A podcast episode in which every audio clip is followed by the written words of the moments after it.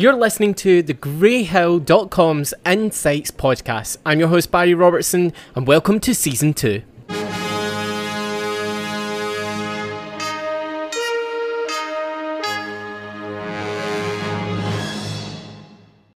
Welcome to the Insights podcast here on the Grey Hill. We are again turning our attention to the fast approaching Edinburgh Festival. Now, in the best possible taste, today's guest makes me think of the phrase as mad as a box of frogs. with that said, we have with us the talented Hughie Shepherd Cross. Hi, Hughie. I'm so delighted that you are here today to talk about your upcoming Fringe show, Out to Lunch. Hi Barry, thanks for having me on. It's um, my first appearance on a podcast that I haven't um, ran myself, so it's a delight to be here. How are you? You okay? Yeah, yeah. We, I mean, I'm just in the middle of rehearsing the play, um, which is a very stressful process, and um, you're sort of filled with anxiety about the upcoming Edinburgh Fringe. But um, yeah, I, I'm glad to be working with some actors who've learnt the lines for for once, which is um, which is a pleasure. It's always helpful, isn't it? Talking yeah. about the play, um, tell us a little bit about the actual storyline of the play. So the play takes on a a, a fictional um, food critic called Marcus Tuckwell, who um, people can make up their mind as to which real life food critics they might be inspired by. But um, it sees him at the bottom of his career. He's at rock bottom. He's just been to the Food Critic Awards and everyone's ignored him. Um, he's been so ignored that he even showed up on the in memoriam um, at the end of the ceremony. And he goes to his agent, and they concoct this plan that he needs to write the nastiest, uh, the nastiest restaurant review of all time to save his career. Um, and the play goes from there. I won't spoil too much of it, but he gets embroiled in a kind of sort of revenge plot with a chef called Jezza. Um, and yeah, there's there's songs, um, a lot of jokes, um, and a sort of very dark, dark sort of core plot to the play.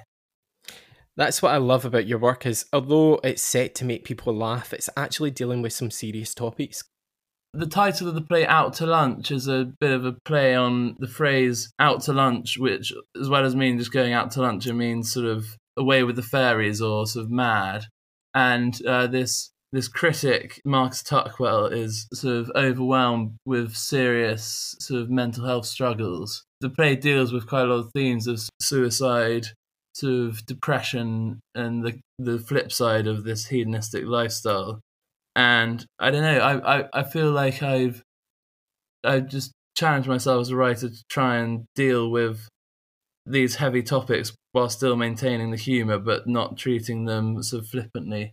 Um, so we'll see. Maybe people will um, understand, or maybe people will walk out. But I, I, I think um, I've tried to give them uh, enough kind of reverence. I think it's really important to kind of make those types of shows to allow people to have that experience and to experience what it's like for character. Isn't that what theatre's about, though? Yeah, exactly. I mean, a, a lot of the plays I've been reading in preparation for this deal with extremely, especially in the sort of early early noughties, deal with extremely shocking themes, like just horrific stuff happening on stage. So, I mean, compared to some of that, this is pretty light-hearted, to be honest and reflecting the impact of what we can have in other people's lives. And again, you're taking theatre and making it a force for change. Can I ask on your Twitter, there's a post about a theatre critic called Rory Ford who's given you a second chance interview. It's really funny to read, and I love the bit where you're shouting a life hack, life hack over getting free birthday cake. But how much is that really based in reality? Um, so yeah, I basically mocked that review up because um, I thought it was I thought it was clearly a joke. I wrote this sort of mock, mock New York article as if it was written by Rory Ford, um, and I posted on my Facebook thinking everyone would think that's ridiculous. Of course, like, of course, Hugh hasn't been interviewed by the New Yorker, and why would the Scottish reviewer Rory Ford be writing for the New Yorker?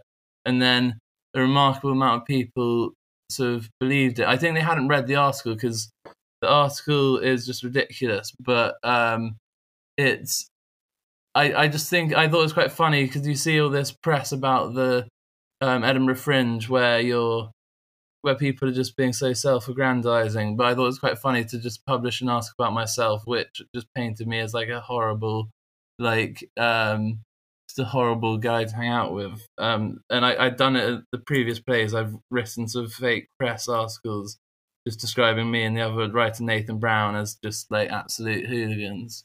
Um, so yeah, that's that's where that came from.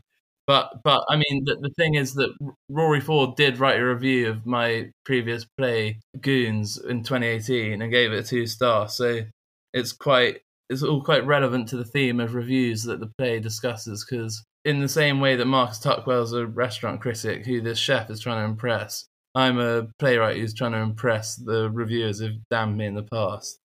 I don't think it is a bad review because I think there's genius to be able to portray such a character. And I think Rory Ford was, you know, it's that tongue in cheek, but there's a danger that perhaps other people won't get that and it could have a very negative impact personally or and never mind your career wise. What was that impact like after it went out there? Well, it was really weird because I got that with, with, that fringe run. I got that bad review, but this at the same time, I was getting the most people who'd ever come and see my show was coming in at the same time. So there's I got nicknamed amongst the cast Adam Sandler because I was critically disgraced, critically panned, but we were actually getting quite a lot of commercial success.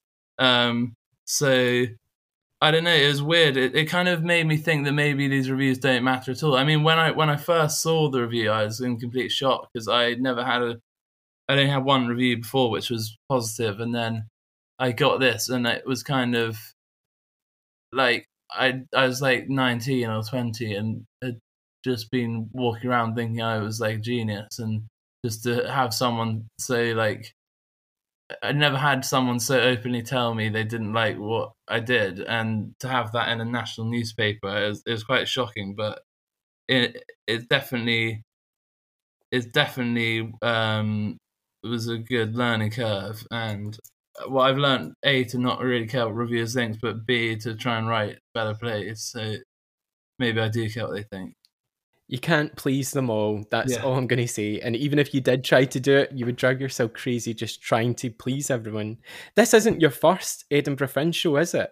No, I've done I've done three actually. I did so I did the uh, 2017, 2018, 2019, and then I was going to do one in the pandemic, or in 2020, but then the pandemic came. So yeah, I've I've basically been doing them ever since ever since I left school, and I mean they've all gone relatively well, but I've never never had like a proper sort of breakout success. So what is it about the fringe that makes you want to come back and, and keep trying new material? Why the fringe in Edinburgh?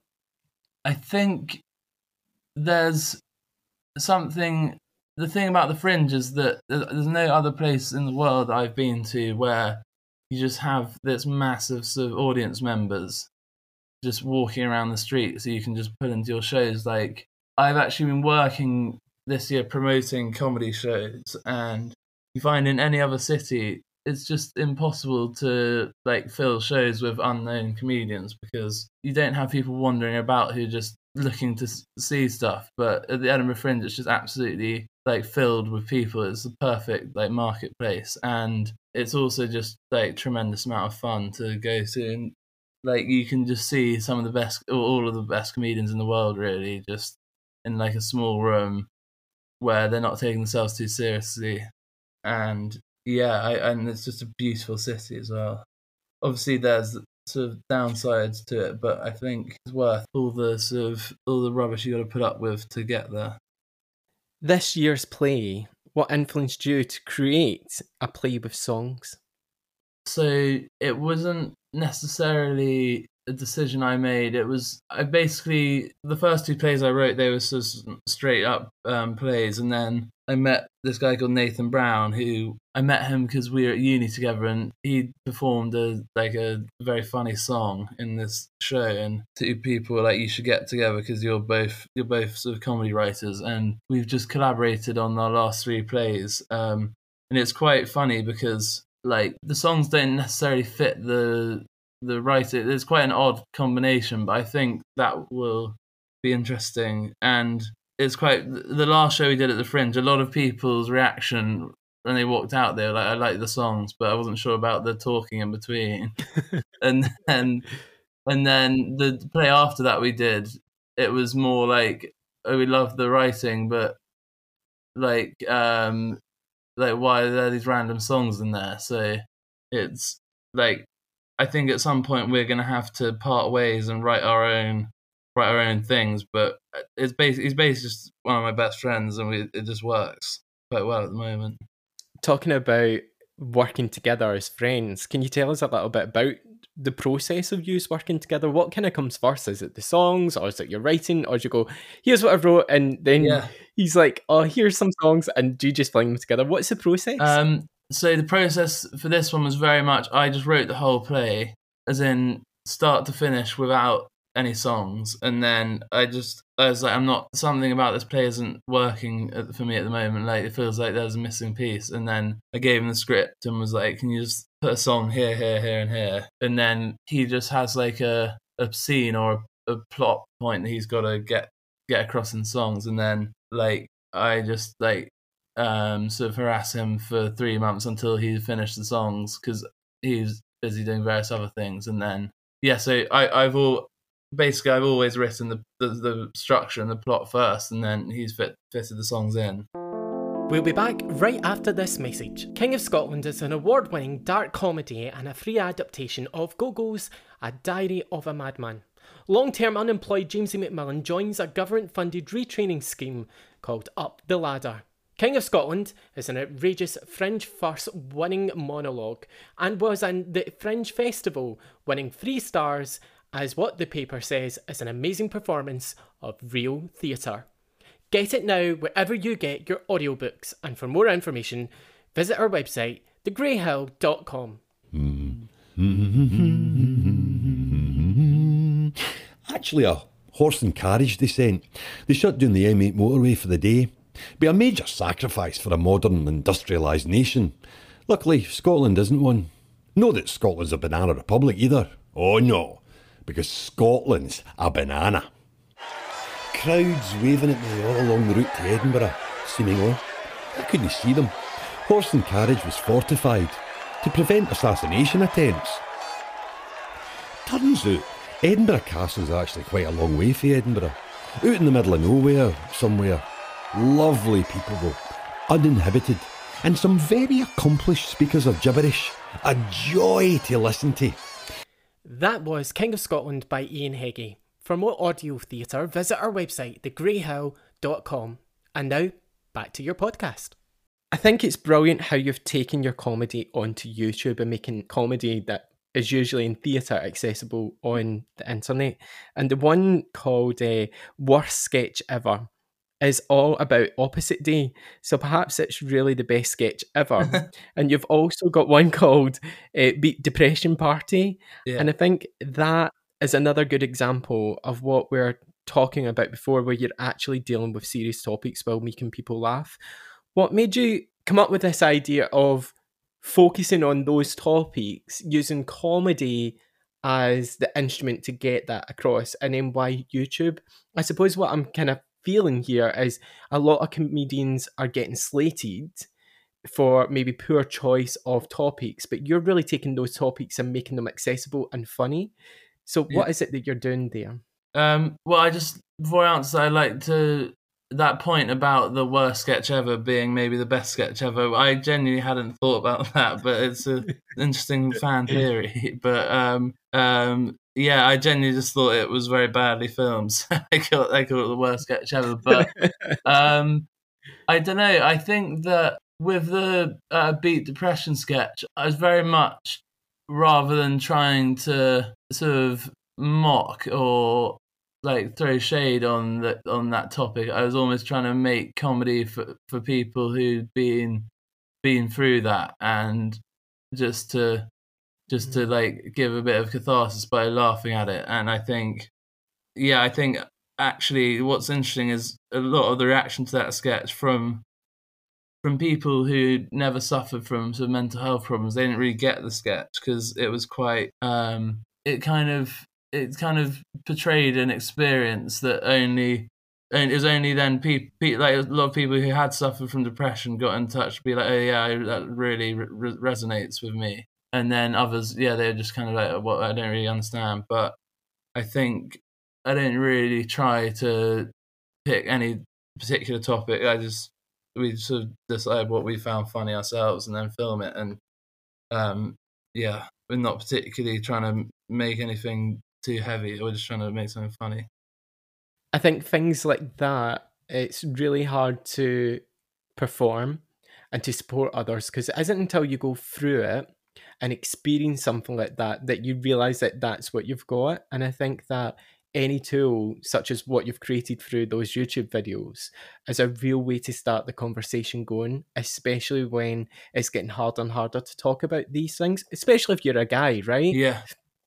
Yeah, completely. Um, yeah, I think that yeah, being able to being able to express something like that through comedy is almost seems like one of the only ways you can do it as a man. Like you often hear people sort of joking about how bad they feel, but they wouldn't um like talking about it more earnestly feels more um difficult. But um yeah, and I think linking that back to the play, I think this food critic is he's completely sort of like everything he says is almost a joke because he's sort of defending himself from the like misery that he feels inside. And then at the end of the play, he kind of almost like breaks down and talks about it. But yeah, I, uh, I'll, I'll be interested. I'm interested to see the reaction to the play, to be honest, because I don't know if people are gonna think it's sort of just funny or like, or if it's moving or if it's insensitive. But like, I, I'm obviously taking. There's a bit of a risk. Some of the topics we're talking about, but we'll we'll see how it goes. But I think plays like that and productions like that are perfect for the fringe because you've got a really open audience, yeah. something to test, whether it goes right or wrong. It really allows you to develop, but also at the same time, it gives audiences something that they would never get anywhere else at Edinburgh Fringe Festival. Do you know what I mean? You wouldn't get it in a traditional theatre venue, but you're allowed the space to create. And I think that's what's really special about your work is that you give audiences that experience yeah, exactly. I think being able to put on a play that is, I mean, it's it's weird. It's got four songs. It's not a musical because it's got four songs in it. It's like mostly right. It's mostly speech, and like if you share it to a theatre producer, they'd be like, "What the hell is this? Who am I going to sell this to?" But you got, I think you got to put it on a, in a fringe venue, prove to someone that it works, and then or prove that it doesn't work and give up. But if you prove that it works, then maybe they'll take it on. But um, I mean, the last show I did, Frog's Legs, was completely insane. Like, it had no plot. It was, it was the acting was terrible. I mean, I I quite liked it, but yeah, it could have only worked in a fringe theatre. I also noticed that in your video, someone who's sure to be a fan favourite is Sam, and he's set to be in Out to Lunch, isn't he? Yeah, um, he he's funny. Yeah, he's uh, he's playing the sort of the foolish chef uh, called Jezza, who's just like a complete clown.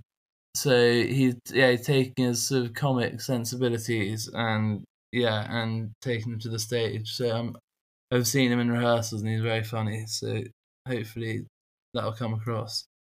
Can you tell us more of other uh, actors who are in Out to Lunch? Yeah, so uh, we've got uh, Emily Cairns, who is a comedian slash actor who has been in various productions, um, various professional theatre productions across the UK, and is is sort of breaking it on the stand up scene at the moment, and is an incredible singer. So she's playing this uh, sort of Marcus Tuckwell's ruthless agent, and then we've got um, Fabian Bevan, who's just come out of Fontainebleau acting school in in France, and um, he's yeah he's very talented actor. He's got that kind of he's got that kind of sort of classical feel to him, like he could be delivering sort of Shakespeare monologues. Um, um, but it, it works very well when combined with this with this sort of depressed food critic.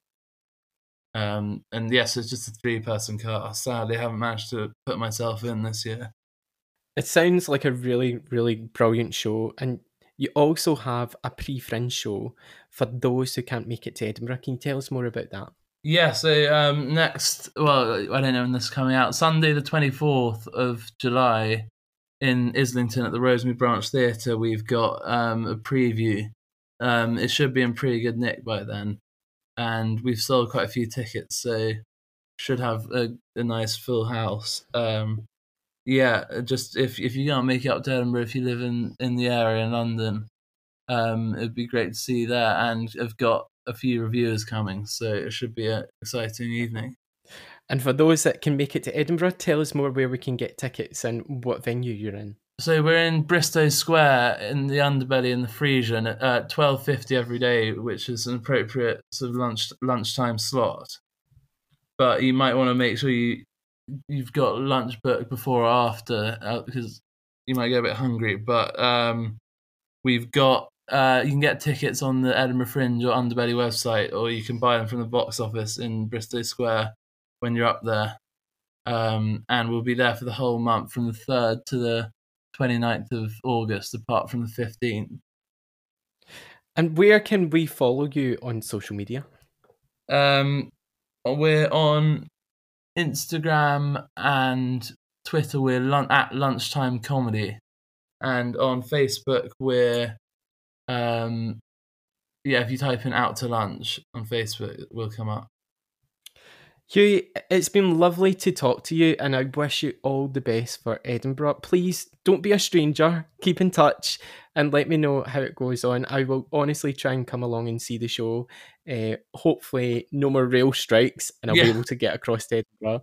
But yeah, it's lovely to meet you. Thank you very much for coming on to the podcast. Yeah, lovely to meet you, Barry. I'll see you soon. Bye. Thanks for listening to another Insights podcast. If you would like to be featured on an upcoming episode, then contact us via thegreyhill.com and clicking on the Contact Us banner at the bottom right hand corner of the page, and you too could be featured in one of our episodes.